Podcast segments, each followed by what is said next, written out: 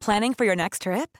Elevate your travel style with Quince. Quince has all the jet setting essentials you'll want for your next getaway, like European linen, premium luggage options, buttery soft Italian leather bags, and so much more. And is all priced at 50 to 80% less than similar brands. Plus, Quince only works with factories that use safe and ethical manufacturing practices. Pack your bags with high-quality essentials you'll be wearing for vacations to come with Quince. Go to quince.com slash pack for free shipping and 365-day returns. Hello, and welcome to Dwell, a Circe Institute podcast for homeschool moms by homeschool moms. I'm Emily Hill, and joining me are Karen Kern and Renee Mathis. Hey, friends. Hey, everybody. Hello. So, when I I remember when I was a child and every Sunday my mom would put a pot roast in the crock pot. So when we arrived home from church, we would have a Sunday dinner of roast and potatoes and carrots and freshly baked rolls. And it was ready for our my hungry siblings and I. And I remember on holidays, my grandmother's breakfast of homemade biscuits and gravy and fresh cinnamon rolls graced our tables. And those meals were, they were a formational part of my childhood. And now that I'm a mother myself, with holidays and birthdays, and as you very well know, those everyday three square meals a day, I've come to see just how much food matters. But it isn't just the food that makes its way to the table. For thousands of years, the process of meal preparation, of cooking, has played a pivotal and connecting role in families and communities. So today we're just going to chat about this for a while together of why is cooking important, not just food or meals, but even cooking itself. And if you if we could calculate all the time that we as homeschool moms spent cooking, I would this that's a very large number to just contemplate. But what have we lost in our fast food culture? And how can we, as homeschool mamas, nourish our family through the cooking of our food? So, this conversation was inspired by the three of us um, chatting and Renee mentioning just how important um, hospitality and cooking and food is in her own family and in her own community and kind of threw out there, hey, what about, what if we chat about this for a little bit? So I would love to hear from you, Renee, of a little bit even why, why do you think cooking is so important? Um, but maybe before you answer it, one of the things that I would love for you to jump in on is maybe tell us a little bit about um, the Hearth, which is a, a, community for homeschool moms that Renee is leading right now. And it's very much tied to these same ideas of um, home and family and connection um, for homeschool moms. So maybe you can just give us a little rundown on that. And then I do need to hear why do you think cooking is such a big deal? Cooking is a big deal. Well, as you can guess, you know we, the fact that we named this new Circe um, idea the hearth, which is an old-fashioned word for a fireplace that you usually find in a kitchen, should probably give you a clue that I, I do think that's pretty important. Um, the hearth kind of sprung out of my work with Circe apprentices and talking to some homeschool moms who were probably just not ready for that level of commitment that we ask for in the apprenticeship. And um, Circe provides so many wonderful opportunities for education and training and, and growing, but it just seemed like we were missing the boat in one little area, and that's could we offer, to use a business term, an on ramp? Maybe a way to encourage homeschool moms to meet together where we could have a place to talk about what it means to be a classical Christian homeschooler. Um, uh, could we build a community around learning those ideas together? It would be low time commitment, no homework, no books to buy, no nothing to write, no, um, but, but just a place where we can gather and share. So um, that's the way we've structured the hearth is that one of our webinars in the month will be content focused where we will talk about what what does it mean to be a classical christian homeschooler what are those elements that are crucial um, what are the things that we don't want to leave out of our homeschool And, and those, those webinars are recorded. Um, we have a very vibrant and growing little canvas community where we can interact with one another on discussion boards and share resources and experiences. Um, and then to that end, the second webinar of the month, uh, which is not recorded, is for the purpose of just building community. And it's a time for us as homeschool moms to just hang out and talk to each other and, and share. And uh, we've had one so far, and it was a lot of fun. We spent a lot of time just getting to know each other. So um, that's the premise behind the Hearth. It's a place where new homeschoolers can come in, feel welcome, get their questions answered, learn what it means to be a homeschooler. And then those of us who have been around for a little longer um, are happy to share our experience and encouragement. And, and so far, we're off to a good start, and there's room for more. So if you have any questions, feel free to contact me via Circe. Um, send me your questions, and we'll be glad to answer them. Okay, but I I feel like you left off maybe why cooking is such a big deal to you and why you like i oh. want you to tell me like, why you like cooking right i love cooking oh yes i love cooking so i think i was eight years old and i got my first cookbook the Betty Crocker Junior Boys and Girls Cookbook for Christmas. and I was like off and running. And if I had had a blog back then, my little eight year old self in 1971 would have been, join me as I cook my way through the Betty Crocker Boys and Girls Cookbook. Um, and, and yeah, that was the start of it. And I wish you could see how many cookbooks I have on my shelf right now. It's embarrassing. Um, and then there's a gazillion more on my Kindle. But um, I have just always loved the idea that you can put things together and the, the whole is greater than the sum of the parts. And, and it's fun to feed people and um, put wonderful things on the table and, and enjoy sitting together and being together. And plus i mean i came from a family where we ate dinners together and even though i mean i will say growing up my mom was a busy working mom and so there were times as i got older i got to help contribute and make more meals but um, my grandmothers both cooked, and so it was fun to visit them and and visit different parts of the country and, and see what kinds of things that they, they ate and cooked. And um, yeah, and I was just always grateful that that I had a, a place at home where I could experiment and and play with those kinds of things. So when I was in college, one of my first internships was at a cooking school, and and they let me hang out and um, sometimes all I would do is type recipes the old fashioned way on a typewriter in, into notebooks for the cooking school students. And um, sometimes I would help chop things, and then they would send me home with leftovers. so I was, I think, the only girl in the dorm coming home with beef Wellington in a little Tupperware container. it was a lot of fun. So, and I have my kids all cook. So I, I guess you, I, I'm thankful maybe we did something right that they all know how to cook and they all enjoy it. And then when we get together, we love cooking with each other. So, yeah, if you need encouragement for cooking, call me. But whether you love it or not, for us homeschool moms, cooking is just a part of our lives.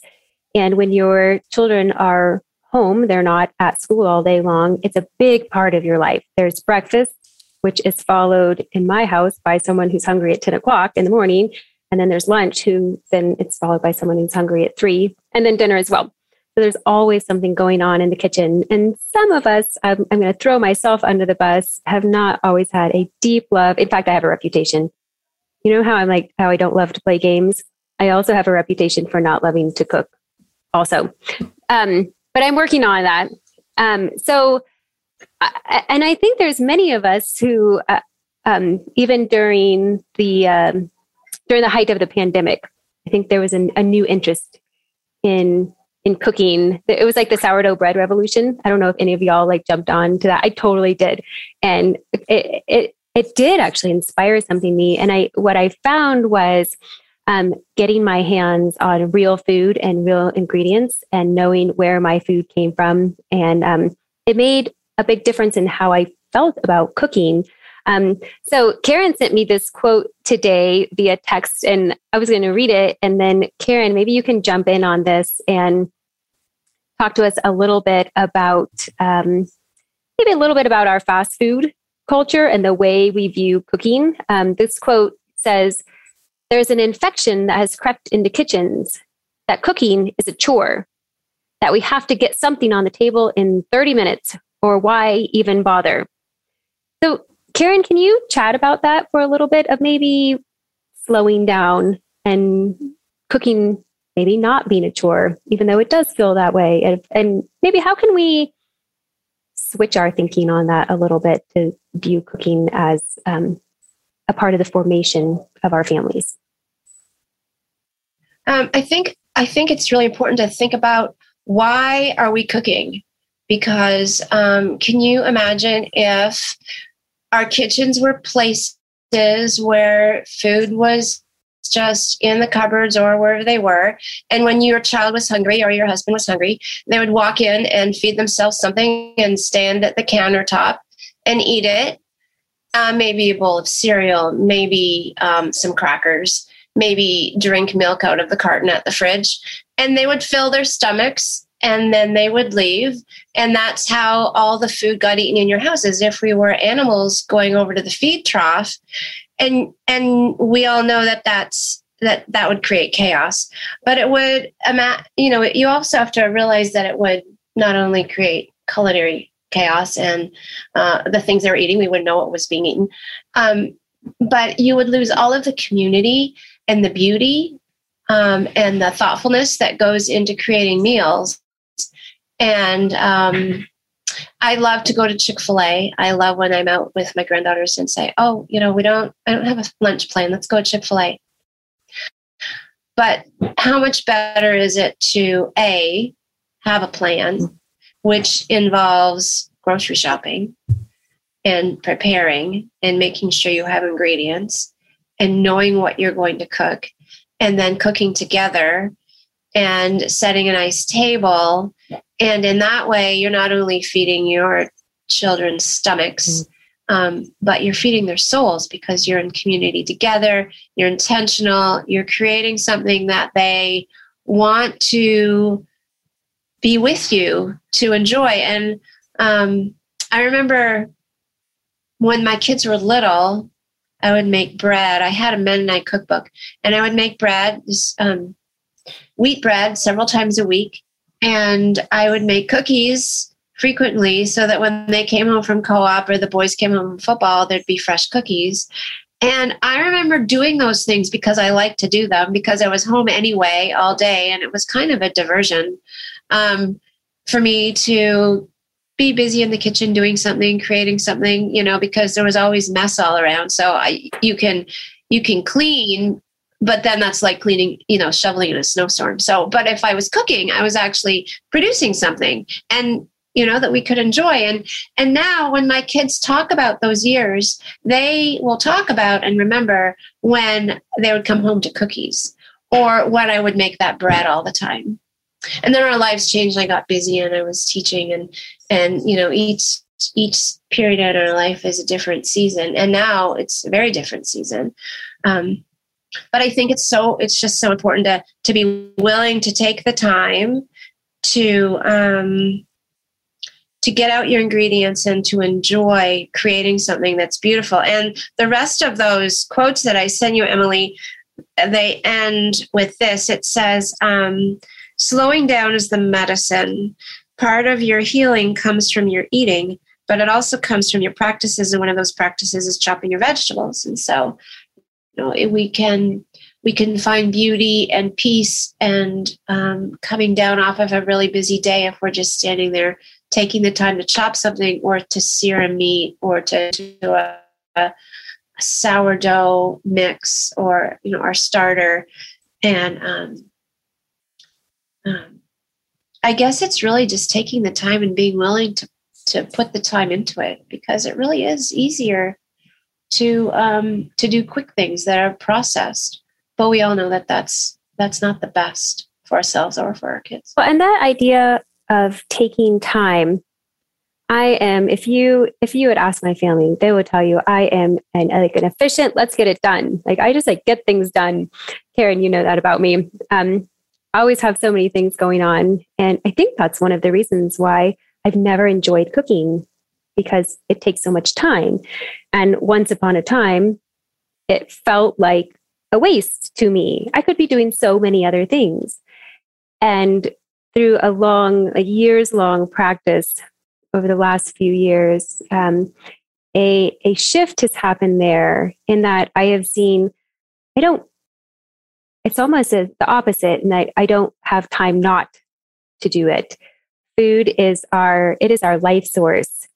And, and you think even um, when you contemplate um, communion or the Eucharist, the body and blood of Christ, right? This is something that we partake in, just the, the beauty of that. Um, and when you consider what we have been given with food and how how powerful that is and how deeply meaningful food is it's not meant to just um, as you said karen just grab some milk out of the fridge and chug it down it's not utilitarian but the beauty of it is it keeps us alive physically but it it when done well it does nourish our soul and not just our children's and this is the shift that is beginning to happen in me, but my own as well. Um, when I do take the time in an afternoon to pull out that recipe and make it, something's happening in me, and I'm connecting with um, nourishing my children, yes, but also my own my own self. Um, Renee, I would love to hear from you. Um, you'd you had mentioned a couple a couple things of how um, food is connected to people and place specifically, and cooking is connected to people and place. Um, can you like tell us like what do you mean by that? How does cooking how is it how is cooking connected to people and then also to place? Okay. Um, before I do, I'm going to jump on something you just said, though, and, and comment on that if I can. Um, and that is the idea that as moms, um, cooking takes time and we're busy and and I, I, know that can be a real struggle sometimes. So I just wanted to share, just to get practical for a second. I do like the whole practical part, and um, something that it worked for me when I was at home with lots of kids, and it's something that works for my daughter because we were talking about it just the other day. And so I just want to offer this up. If this is something that might help some of our listeners out there, that just the idea that you can you can come up with a very simplified schedule kind of a routine or a form and then you can plug things into that. And just just that routine can give you some hooks to hang things on and and just make life a little easier in the kitchen because I think one of the ways we nurture our families is, you know, they're there at dinner and they're like, what's the plan? What are we going to eat? And as the managers of our homes, if we don't have an idea, sometimes then things start to fall apart. So, um, so this is Katie's plan. So it doesn't your your plan doesn't have to look like this, but um, it works for them. And I think the, the principles are there, which is Monday is their errand day. So Monday night is pasta for dinner because it's really easy to come home, put on a boil of water, pot of boiling water, and come up with some kind of simple sauce to go on the, the noodles. Um, Tuesday is Taco Tuesday. We all know Taco Tuesday. There's a gazillion kinds of taco recipes out there. Um, but if you don't like tacos, just about every culture and their cuisine has some form of meat wrapped in bread. So you can substitute that. Um, Wednesday's crockpot night because they go to church and they need something that they can cook in the crock pot all day while they're doing school and then eat and then be off be off to church. Um, Thursday is cook's choice. So um, maybe it's Katie cooking something she's been wanting to try, and it's kind of her, her fun night to experiment. Or maybe one of the kids are learning how to cook, and maybe they get a, a chance in the kitchen. And then Friday night is always pizza and movie night. Saturday night might be fancy dinner night or something fun that, again, cook's choice again for that one. And then Sundays are leftovers. So because everybody's resting and we're tired from the week. So anyway, just just coming up with some kind of a simple schedule like that to plug things into can sometimes give you a little bit of a boost if you're struggling with I'm tired of cooking the same old things or I need some something a little new, a little boost. There you go.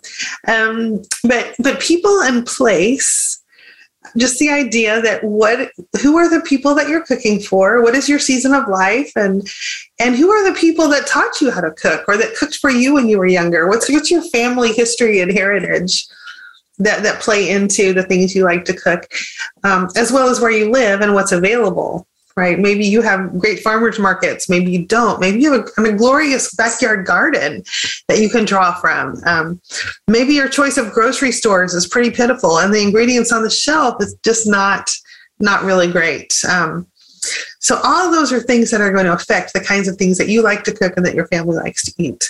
So I would encourage you to just just start small and work within your limits and you know you can always expand later you can always find bigger cookbooks and bigger grocery stores with bigger lists of ingredients but um, people generally like what they grew up with and what they're comfortable with and that's okay to start there you mentioned your grandmother's biscuits. Um, what a treat that would be for your own daughters to learn how to make their great grandmother's biscuits, right? Or for your mom to maybe share how she made her rolls, or you know, give you her crock pot roast recipe. My mom put a cookbook together a few years ago, um, and she'd be the first to tell you she's not a gourmet cook by any means, but she made a little self-published cookbook with pictures in it. My dad helped her put it together, and she put stories with each recipe you know, this was the snack that grandmother made for me when I came home from school when I was in first grade. And it was a chocolate cake recipe. Or or when we were first married and living here, this is the thing that I always used to make for dinner. And she would have that recipe. And she gave it to all her kids and grandkids. And it's a treasure.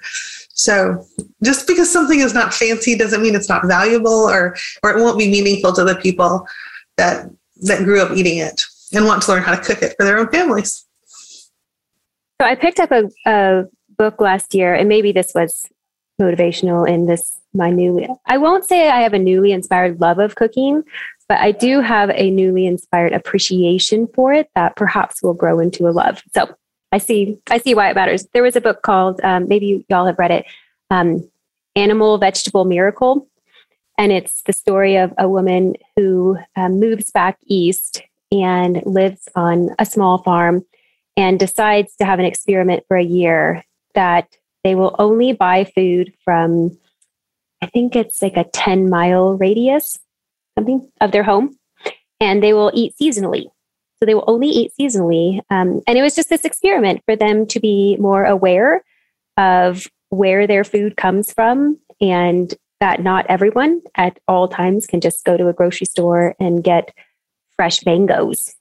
Um, and so they practice, you know, if they would not eat mangoes because they're never in season in North Carolina or Tennessee, wherever they were um, in that radius. So that, that kind of sparked that in me. And when we talk about place, of the importance of not only for ourselves, but for our children to connect with real physical places. Um, and one way that they do it, and this is such a grounding thing, is by knowing where your food comes from, whether that is your vegetables or your meat. Um, we've got a local small, like small farmers market um, that's run all summer. And we'll go down the road to the farmers market, and selection's not great. Um, we live in Colorado, not as many things grow here. But it's been amazing for me to watch my children kind of awakening to things that grow and certain places and not in other places. Um, so just really connecting to place through the food you eat. And I think Karen, you'd kind of mentioned that before of taking even grandkids to the farmers market. Um, how how do you feel like you connected with people in place through cooking, whether it's with your own kids or your grandkids? Well, certainly by cooking with them and or you know going strawberry picking with them or apple picking we we this this morning um, applesauce and we got out our our apple peeler core slicer.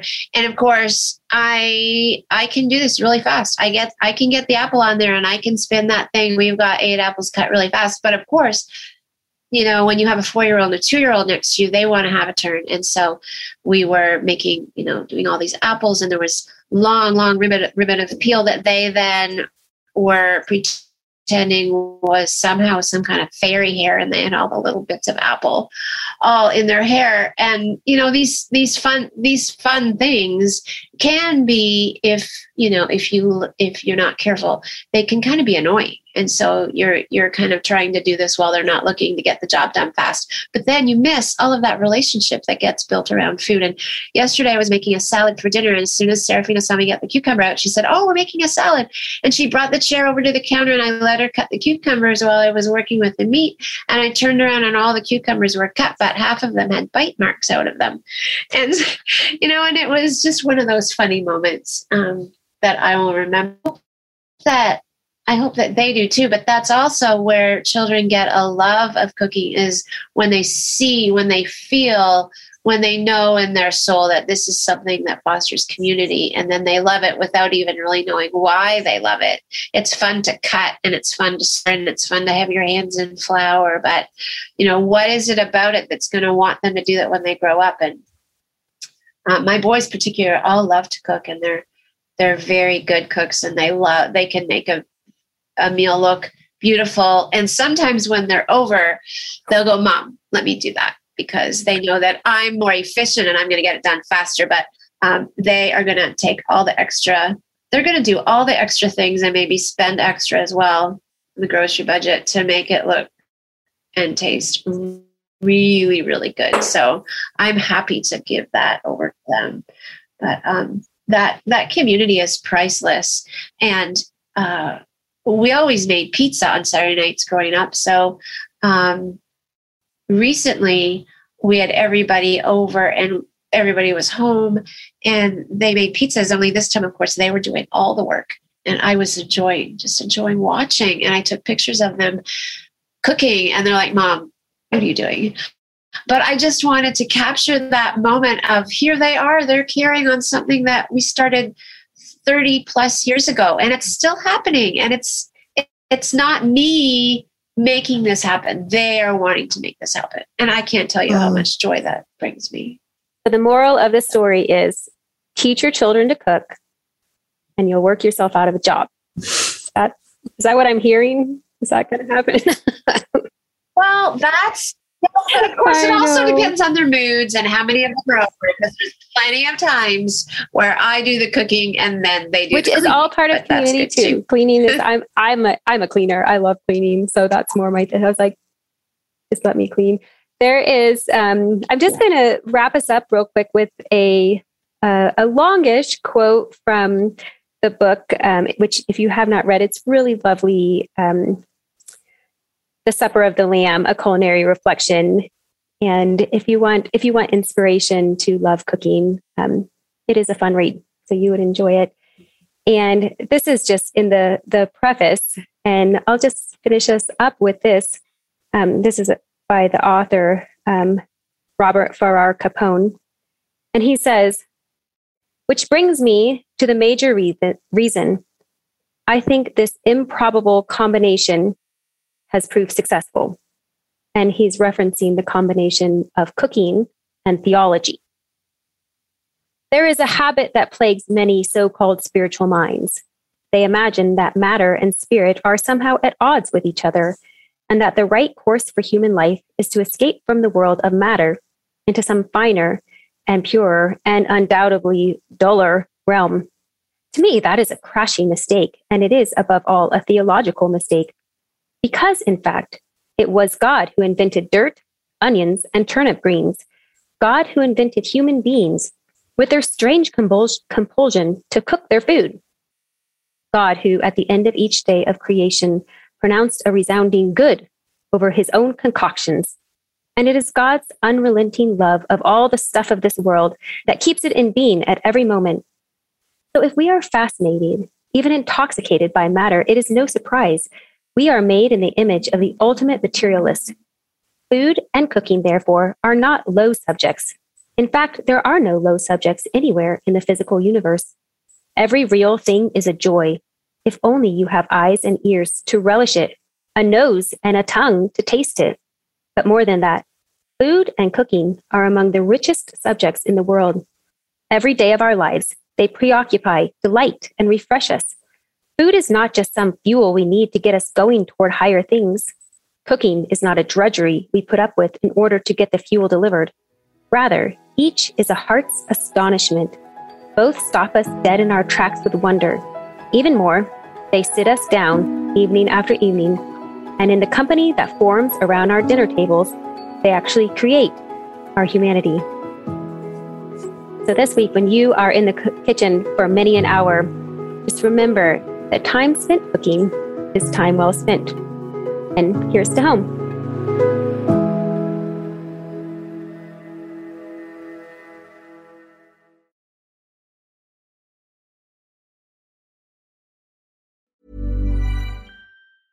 Hey, it's Paige DeSorbo from Giggly Squad. High quality fashion without the price tag? Say hello to Quince. I'm snagging high end essentials like cozy cashmere sweaters, sleek leather jackets, fine jewelry, and so much more. With Quince being 50 to 80% less than similar brands. And they partner with factories that prioritize safe, ethical, and responsible manufacturing. I love that. Luxury quality within reach. Go to quince.com slash style to get free shipping and 365 day returns on your next order. Quince.com slash style.